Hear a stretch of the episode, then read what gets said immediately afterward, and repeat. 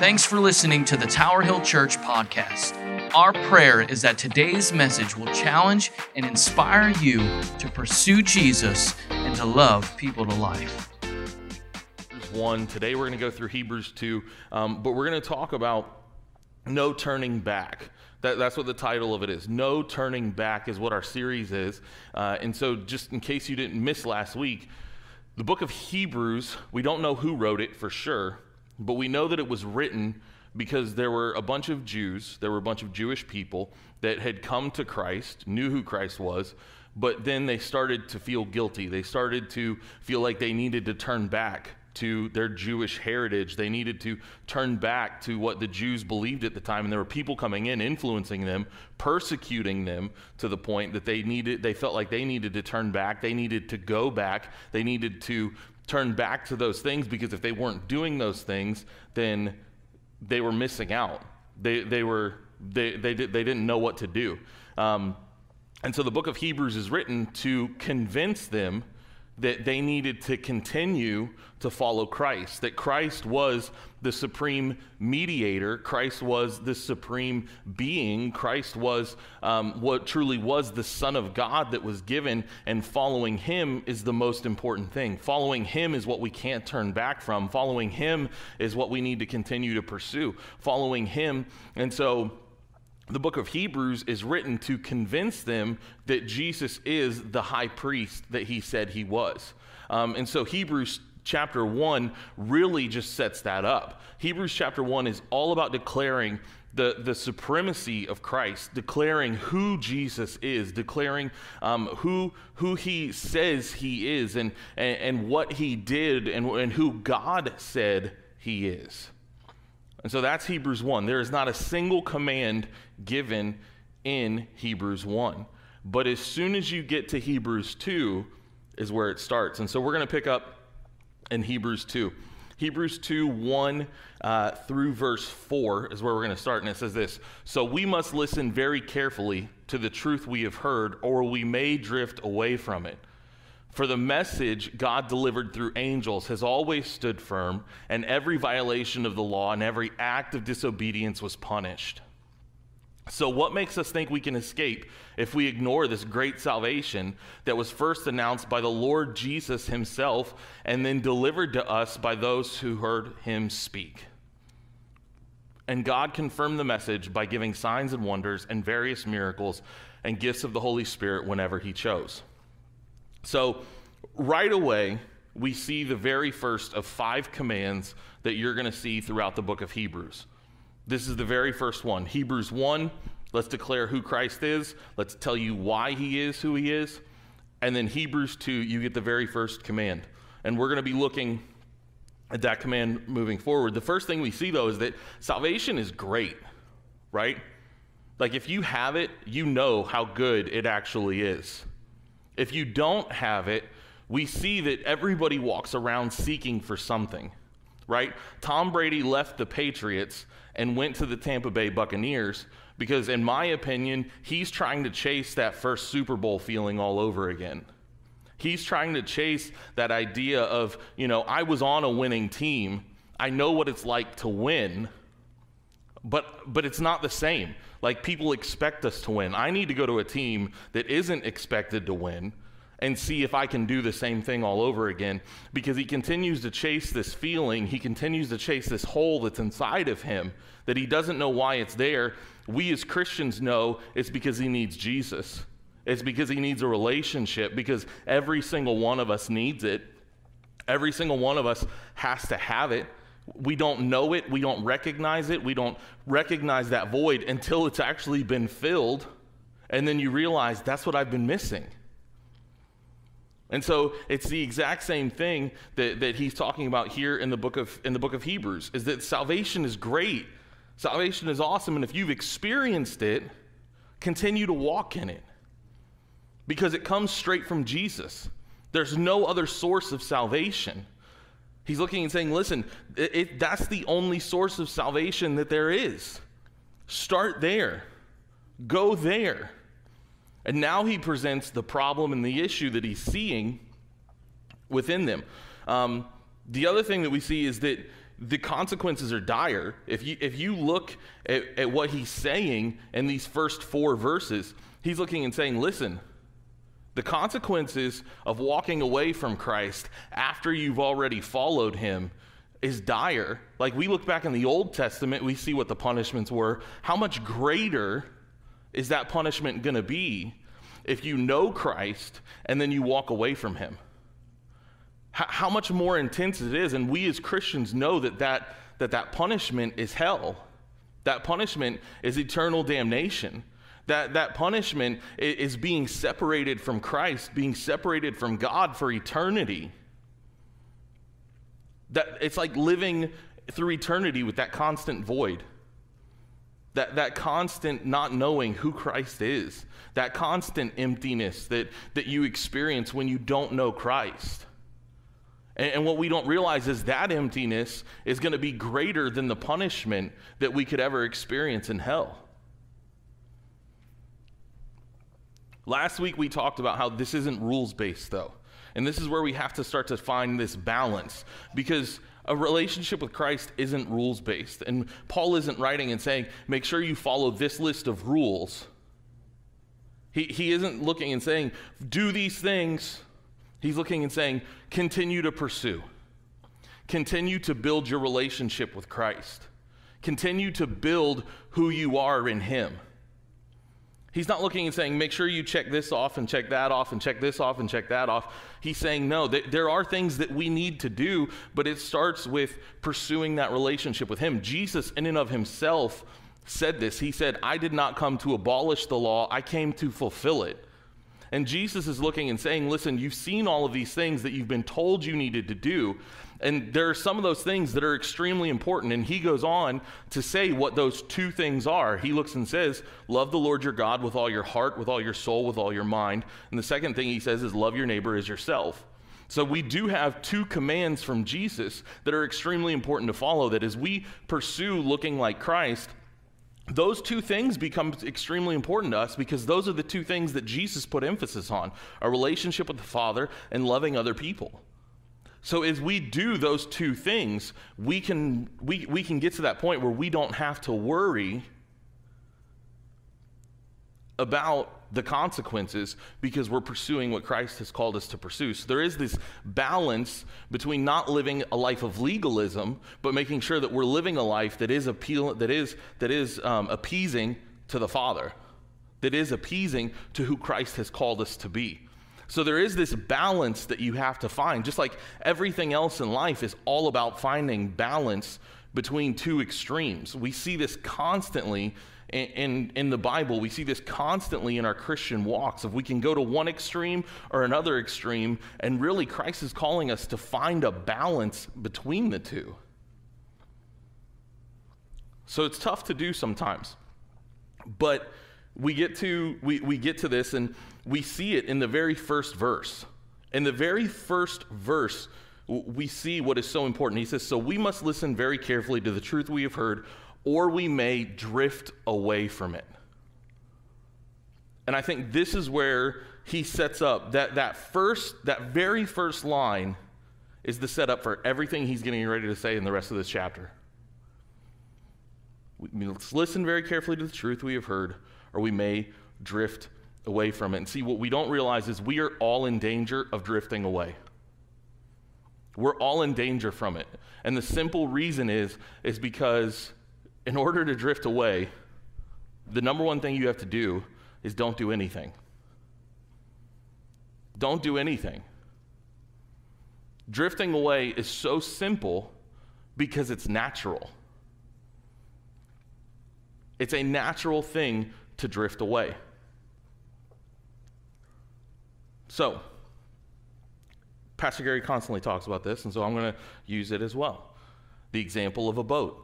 If I'm driving a boat, I have to stay focused on going one way. If all of a sudden I just shut the engine off on a boat in the middle of the ocean, and I'm just like, all right, I will just go wherever the, wherever the winds take me. That's what's going to happen. You'll never get to where you're expecting to be if you shut the engines off and just wait to drift through life. You're going to drift wherever everything around you is taking you.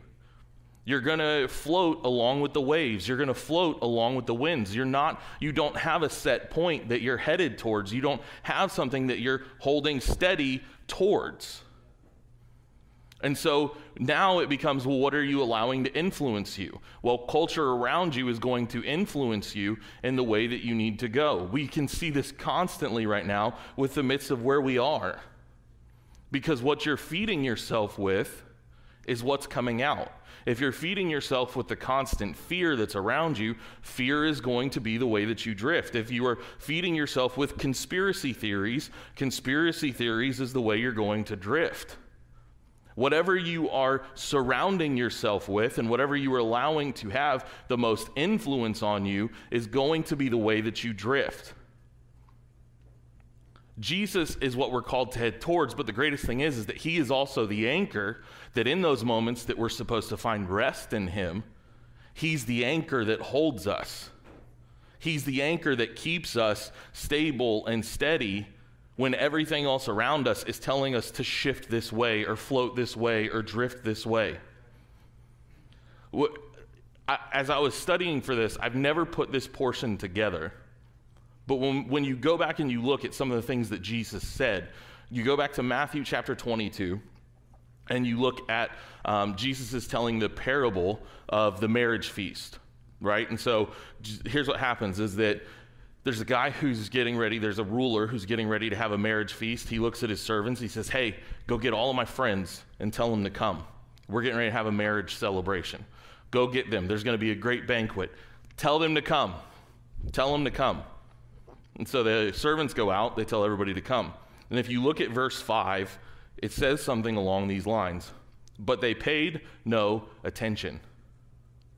The people that were being invited paid no attention to what the servants were saying. Some versions say that they made light of it. Some said that they were actually in contempt of the invitation that was sent to them. And they went about their day. They went and tended their farms. They went and tended their businesses. They went and did what they always do. We are in a natural place of drifting away because it's very easy to become influenced by all of the other things that we have going on around us. It's very easy to get caught up in the day to day of life and neglect our relationship with Christ.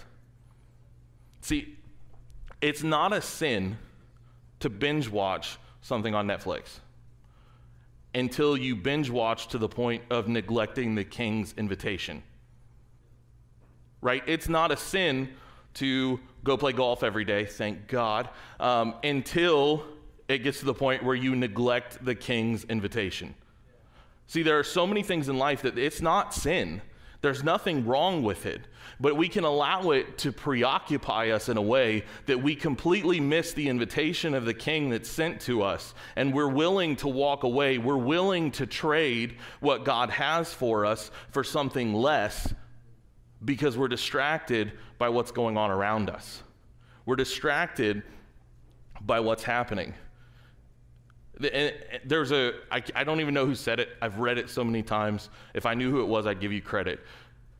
But they say, they, they're famous for asking the question, What must I do to be lost? The answer is nothing. Just drift through life thinking about other things. In order to walk away from Christ, the easiest way to do it is just to stop doing anything. Stop spending time in the Word. Stop spending time in prayer. Stop pursuing that invitation that He is constantly giving to us to come in and to have communion to Him, to have community with Him, to, to grow in Him. and as we walk away from those things, it's actually very simple and it's natural. We're going to look at that um, here in a minute. And, and so, what's the answer to that? The answer to that is found in the exact same verse. In verse 1, the very first thing He says is So we must listen very carefully to the truth. So we must listen very carefully to the truth we've heard. He gives the answer before he gives the problem. Listen carefully, pay attention. Maybe you've, you know, maybe you've been sitting here on a Sunday morning and Pastor Gary does a great job of preaching straight from the word of God. Like he is awesome about that. It is straight from the word anything you ever hear. But maybe you've sat here before and gone, "Man, you know, I wish he'd talk about something else." I wish he would talk about something more fun. I wish he would talk about something that I wish he would talk about something else. And, and if and if that's been your attitude before, you know, and, and we're all guilty of falling into it at times. But but if that's been your attitude before, man, we need to check what's going on in us. Because it is the word of God. And and let me put it this way. So if all of a sudden you had a rich relative that died, right? And I'm talking real rich, like trillions of dollars rich, um, real rich, and you were the only living relative, and, and you went to the will reading, and you're so excited. And the very first line in the will is, the more of the will you understand, the more money you will get from it. The more that you dive into the will, the more riches you're going to get. You better believe every single one of us is going to be so invested in that will, trying to find out the things that we need to do in order to gain more riches. We are going to be so invested in that will. We're going to carry a copy of that thing with us every single place, everywhere that we go, because that will is going to become gold to us, literally. But that's the exact same thing that Christ has promised. The Word of God is our inheritance. It shows us our inheritance that we have from Christ, that we have from the Father. And, and, and, are we at the point where if we had a will that was worth trillions of dollars, we would get into it and dive into it so deep? Do we do the exact same thing with the Word of Christ, with the, with the Word of God? Diving so deep into it because there is an inheritance that is found in there that I can grab a hold of and that I can dive into. And that the more of it that I get into, the more of it I'm going to get back. Man, do we treat the Word of God that way? Because that's, that's the answer to drifting away. Listen carefully to the truth we have heard. Well, that truth is the Word of God, that truth is Scripture. That truth is what we are supposed to hold, teddy, hold steady towards. And so that's really that answer. And, and, and, sometimes going back to drifting, it's that we become too focused on the things around us versus the eternal. I become too focused on the natural that I lose sight of the eternal. And that's what, what, what whoever wrote this, I almost said Paul, could have been Paul, whoever wrote this actually had. Because Jesus came as a man so that we could have an eternal mindset. We see that starting in verse 5. And furthermore, it is not angels who will control the future of the world we're talking about. For in one place, the scriptures say, What are mere mortals that you should think about them, or a son of man that you should care for him? Yet for a little while you made them a little lower than angels and crowned them with glory and honor. You gave them authority over all things. Now, when it says all things, it means nothing is left out. But we have not yet seen all things put under their authority. What do we see is Jesus? For a little while was given a position, a little lower than angels. And because he suffered death for us, he is now crowned with glory and honor. Yes, by God's grace, Jesus tasted death for everyone. God, for whom and through whom everything was made, chose to bring many children into glory, and it was only right that he should make Jesus, through his suffering, a perfect leader, fit to bring them into their salvation. So here's what happens the writer right there is actually going back to Psalms chapter 8 and is quoting Psalms chapter 8 in this context.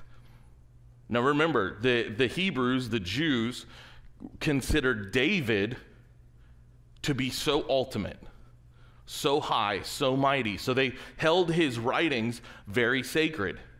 And so the writer of Hebrews is going back and pointing to the fact that at the beginning, when God created the earth, he said, Let man have dominion over the earth. Let man have dominion over it. What did man do with it? Drifted away real quick. Drifted away, was tempted by the serpent. The serpent took the dominion, didn't even take. Adam and Eve gave the dominion over to the serpent, over to Satan. Satan took it and he's like, thanks. I'll see you guys later. And then Jesus shows up. And when Jesus came back, we see that Jesus took the, took the power of death, took dominion of the earth back away, and said, Nope, this is not intended for you. I am coming back to redeem what man has lost. I am coming back to redeem the dominion that was given to him. I am taking that back from you and I am restoring it back to where it was originally intended to be. And now Jesus has dominion over the earth. That dominion resides in him. In his death and in his resurrection, he took the power of sin, he took the power of death, he took all of those things back away and said, You no longer have any authority here. All authority resides in me. So the writer of Hebrews is pointing back to that and reminding the Jews of the promise that was given and showing that it was fulfilled in Jesus coming and dying. Because they were looking and going, well, it's, you know, if he became a man, he lowered himself to less than an angel at that point. Because the Bible says that we're less than angels for now. And, and the writer of Hebrews is looking and saying, hold on a second Let's talk about why he did that. Let's talk about why, for a time, he made himself lower than angels because there was a plan. So, picking up in verse 11. So now Jesus and the ones he makes holy have the same Father. This is, that is why Jesus is not ashamed to call them his brothers and sisters.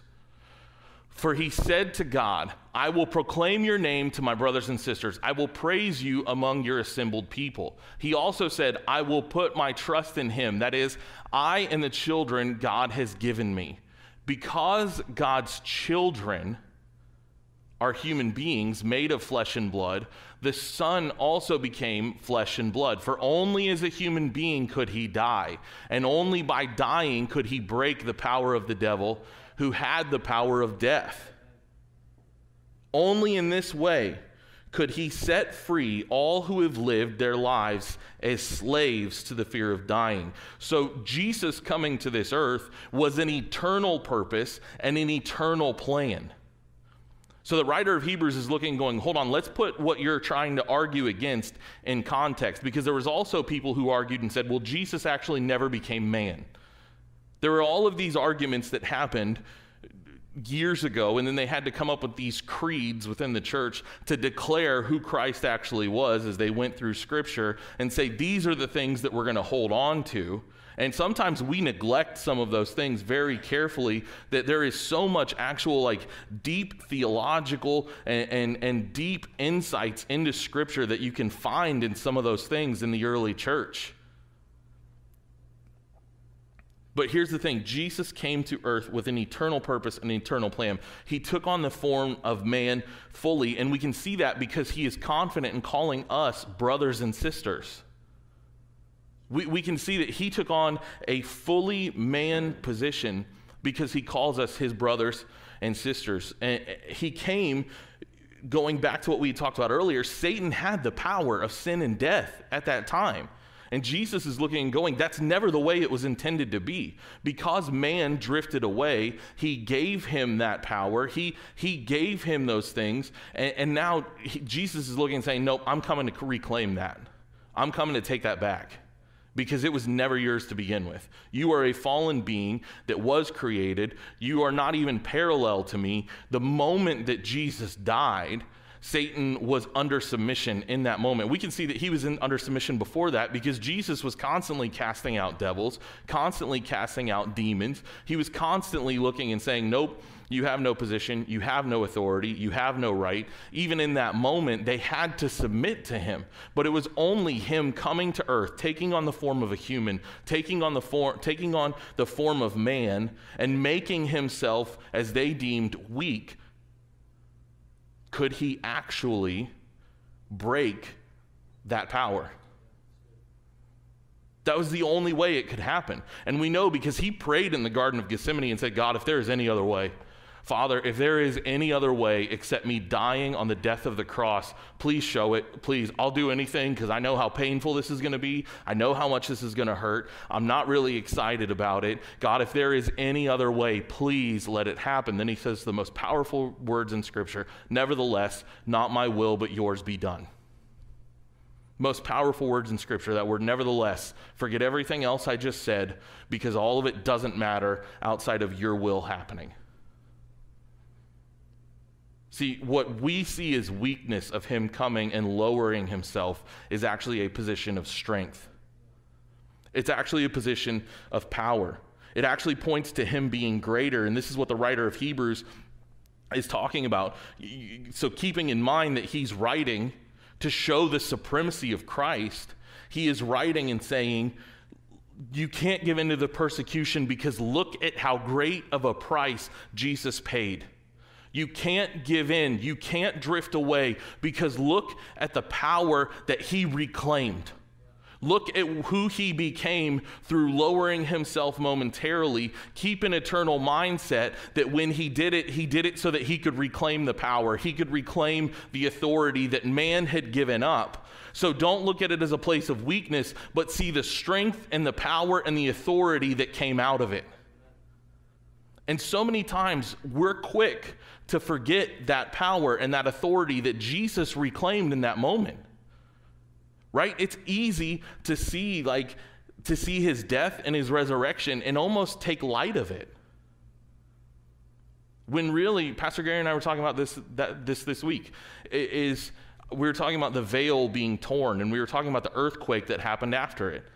And man, like it's not in scripture. This is my own personal conviction and belief, but I really believe that earthquake happened because the veil was torn. God's, God's presence once again covered the entire earth, and I believe the earth shook from the sheer presence and magnitude of God's weight once again settling upon it in a way that it hadn't in so many years because God's power was now able to go out, and that, and that power, that authority, that, that, that, that original plan was once again redeemed. And I don't know if that's okay, but man, it paints a really cool picture of the earth just trembling from the magnitude of God's presence. Man, what does that say about the way that we should act in His presence? Holding steady towards that power, holding steady towards that authority. You can't go back. Look at the power and the magnitude of what Jesus did. He continues on in verse 16. We also know that the Son did not come to help angels, he came to help the descendants of Abraham. Therefore, it was necessary for him to be made in every respect like us his brothers and sisters, once again says it, so that he could be our merciful and faithful high priest before God. Then he could offer a sacrifice that would take away the sins of people. Since he himself has gone through suffering and testing, he is able to help us when we are being tested. He's able to help us when we are being tested. Again, he goes back in this portion and says, I'm going to point back once again that Jesus came for a specific purpose with a specific plan in mind. He became like us in every single way physically, emotionally. He became like a human. But he did it so that he could become our high priest. Right? And, and we lose sight of what that actually looks like. A priest in Jewish times was an intermediary. He was the one that was responsible for going between God and man. He was the only one that was allowed. The high priest is the only one that was allowed into the Holy of Holies. And even in that moment, he was so scared of dying that they would tie a rope around his ankle. They'd put bells all along it, hoping that he would continue to pull, hoping they'd hear a bell every once in a while. Because if you went in there with, with sin, you would just die. You would die under the presence and under the weight and magnitude of who God was. I, I, wouldn't want to be a high priest. I, I wouldn't want to go through that. But the writer of Hebrews is looking and saying, hold on, I'm going to show you that Jesus is the ultimate high priest. He's higher than all others that have come before him. He, he is greater than any of them that could have come. I, I'm so thankful that we don't have to offer sacrifices anymore because the ultimate price has been paid. One, could you think about that too? Like, I can only imagine back in the day, it was like, oh, you know, there goes Matt taking a bull to the temple again. Must have been really bad this time. Oh, he's only taking a dove. Might, must not have been as bad. Must not have been as bad. Oh, there he is again this week taking, like every single time you had to take a sacrifice to the temple, and like people are looking at you like, man, you really messed up this week. That's just, that's the way I see it, you know? That condemnation, that knowing that you're taking it, and it's only covering. It's only covering. But Jesus came, and, and it's like Pastor Gary talked about last like, Last week, Jesus came, and he didn't just cover it; he eradicated it. He cleaned it. He cleansed it. He made it renewed. He made it new. He made it better. He, he came in and he needed it and he, he got it to where it needed to be and, and he gives it back in a restored position, in a position of cleanness. And, a, and, and oh my goodness, like, can we only imagine that? I no longer have to worry about whether or not people can see my sins underneath the offering and, and hope that God's going to accept my hope that God's going to accept this pure offering to cover the sins so that he can't see them anymore. Versus now it says that, right, like covering sins versus ca- causing our sins to become as far as the east is from the west. That's a huge difference between those two positions. And so the writer of Hebrews is looking and saying, let's talk about that for a second, that he is that ultimate high priest. Let, let's talk for a second about the fact that he is showing that he is greater than any high priest. That I love this. He endured all of this so that he could show us mercy. Right? He endured all of this, becoming a human, you look in verse 17, so that he could be our merciful and faithful high priest before God. A lot of times back then, priests didn't show a lot of mercy. We can see this by the way that the Pharisees treated Jesus and treated so many other people. There wasn't a lot of mercy back then. So, this idea of a merciful high priest was something that Jews couldn't conceive. They couldn't imagine, they couldn't think of. He came because he was driven to the cross by compassion for us. Compassion drove him. One of my favorite points of Scripture is that it was Jesus' kindness that called us to repentance. It was his compassion for us that calls us, that draws us, that, that brings us in closer to him. If we look at verse 18, since he himself has gone through suffering and testing, he is able to help. That word help there in the Greek is actually very closely translated to coming to the aid of. Right? When my kids, if, if you have kids especially, you know the difference between a cry for help that, that doesn't mean anything versus a cry for help that like you don't care what you're doing you're going to drop it and you're going to run towards it and you're going to find out what's going on real quick. Man think about that picture. Jesus dropping everything to come running to your aid because of the way that you cry out for help and, and the reason that he can do that, the reason is because Jesus became fully man, understanding the temptation of drifting, understanding the temptation of wavering, understanding that he came, was tempted by Satan himself to walk away, to give it all up. Promised the riches of the world, promised anything he wanted, because at that point, Satan still had control Satan still had that power. And Satan's trying to say, like, listen, I'll give this to you, but I don't want to relinquish the power, knowing what was about to happen. Knowing that Jesus coming to earth in some way threatened that power from being removed from him. He didn't know how, he, he didn't know why. Otherwise, he would not have let him get to the cross, as we're going to talk about, as we're going to continue to talk about. He wouldn't have let him get to that point if he had known. but he knew that he needed to hold on to that power some way. So Jesus understands the temptation. Jesus understands that, that the only way is to cry out to the Father. We see Jesus continually crying out to the Father, going to the Father, seeking the Father, making sure that he's grounded in the Word of Christ. It is our responsibility to cry out when we need it and to run when it's necessary, to flee temptation. See, this entire chapter just continues to build on itself of what it means to hold steady. It just continues to build. So, what does it mean to hold steady? It means that we pay such close attention to the Word of God and keep in mind the work of the cross.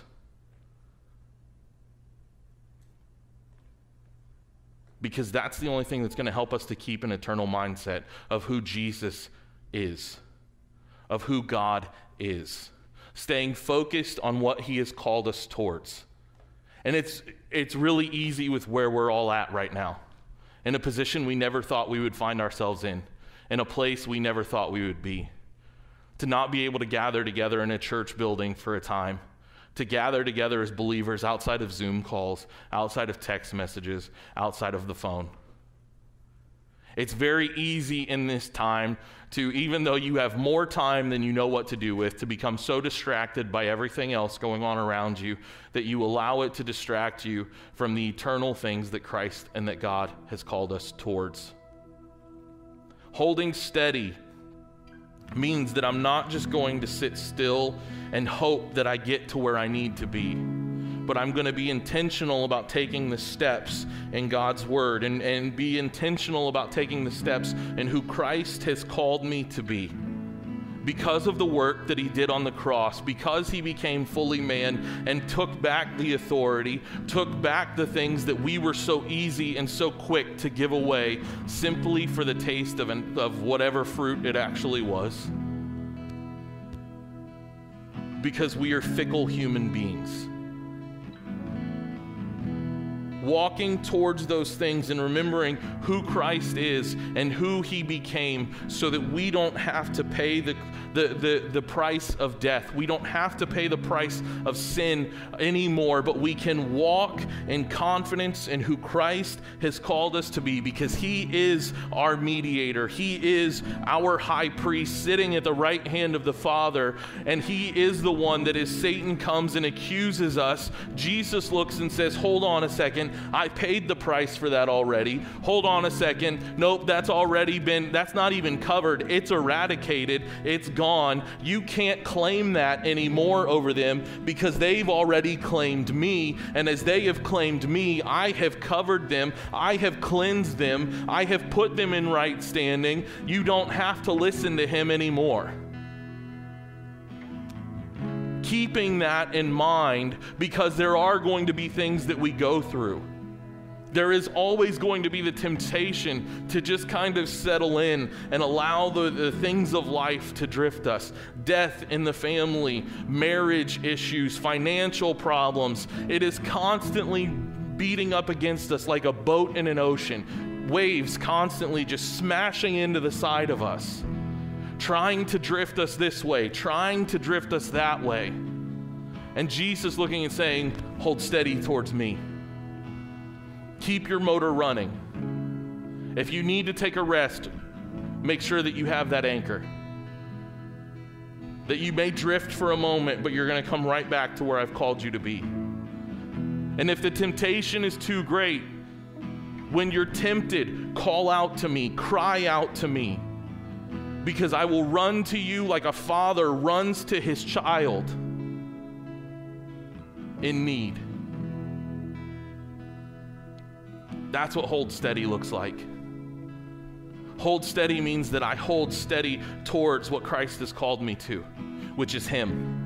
Because it's it's him. I just want to run after him. I just want to chase him. I just want to pursue him. And I find him not in not in preachings of men. I find him not in not, not in this thought or that this that thought. I find him founded in the word of Christ and the promises and I find him in his character that is that is that is elaborated upon in the word of in the, in the word of God and I find him in, in scripture. I find him in the stories that he told when he was here on earth. And I find that pursuit of Him there. That I cannot neglect the King's invitation. I can't look and say, well, I'll get to it eventually. I, I can't look and say, I'm going to let this happen first or let that happen first. Accepting the King's invitation and pursuing it with everything I have inside of me. That's what hold steady looks like. Hold steady means that I have to continue on. I can't allow myself to drift this way or that way simply by doing nothing. It means I have to be intentional in the steps that I take towards Him. That's hold steady. So, my first question that I want to ask, and if, if any of this resonates with you, please send us a message on Facebook. Please send us an email let us know if maybe you want to take the first step of walking in Christ. Comment right there. I'm sure there are plenty of people there that could help walk you through what it means to start a relationship with Christ because really all it means is taking that first step and saying, I believe that you are that high priest and I need you not just to cover my sins, but I need you to cleanse me. I need to I need to be intentional about pursuing you and taking that first step. So that's my first question. Do you have a relationship with Christ? If you don't, here's all you have to do is believe believe he is who he says he is, believe he did what he said he did and say I need it. I need a relationship. If you're sitting there right now, just simply pray and say, I need a relationship with you. God, cleanse me of my sins. The Bible says that even if you thought it, you now have a relationship with Him. It's that simple. You have started a relationship, and we would love to talk to you about what that means and how you can continue in that journey, how you continue to hold steady towards Him. Please let us know if you prayed that today for the first time. Maybe you do have a relationship with Christ, and there are things that are keeping you from the King's invitation. Maybe there are things that, in, instead of bringing them to Him like we need to, they've become distractions that allow us to drift one way or another. If you have those things, we want to pray for you today, and we would love to connect you with somebody that can pray for you. Next question is Are you drifting or are you being intentional? Are you at a point where you've just kind of turned the motors off, you haven't really dropped the anchor, and you're kind of just floating wherever everything around you is taking you? Are you being intentional about holding steady towards what He's called you to? Are you crying out to God to help you in the moments you need it? As you face temptation, as you're facing marital issues, financial issues, issues with your children, right? Are you directing those back to Christ and saying, God, I need you? Are you allowing those to become distractions around you? And the last question is, will you hold steady? Eyes focused on Him, intentionally taking steps to who He's called you to be. God, we thank you for who you are. We thank you that you sent your Son to die for us as the high priest so that we could walk confidently in you, walk into the throne room, and look and know that we have Jesus sitting there at your right hand that is our uh, that is our lawyer that he is the one that is looking and saying you can't accuse him. You can't persecute him. God I pray that you help us to walk in that light to walk towards you to call out to you when we have temptation to allow the storms of life not to push us one way or another but to hold steady towards what you have called us to to hold steady in an eternal mindset of who you have called us to be, of where you are bringing us towards. God, help us to hold steady and to pursue you with everything that we have. We thank you, we praise you. In Jesus' name, amen.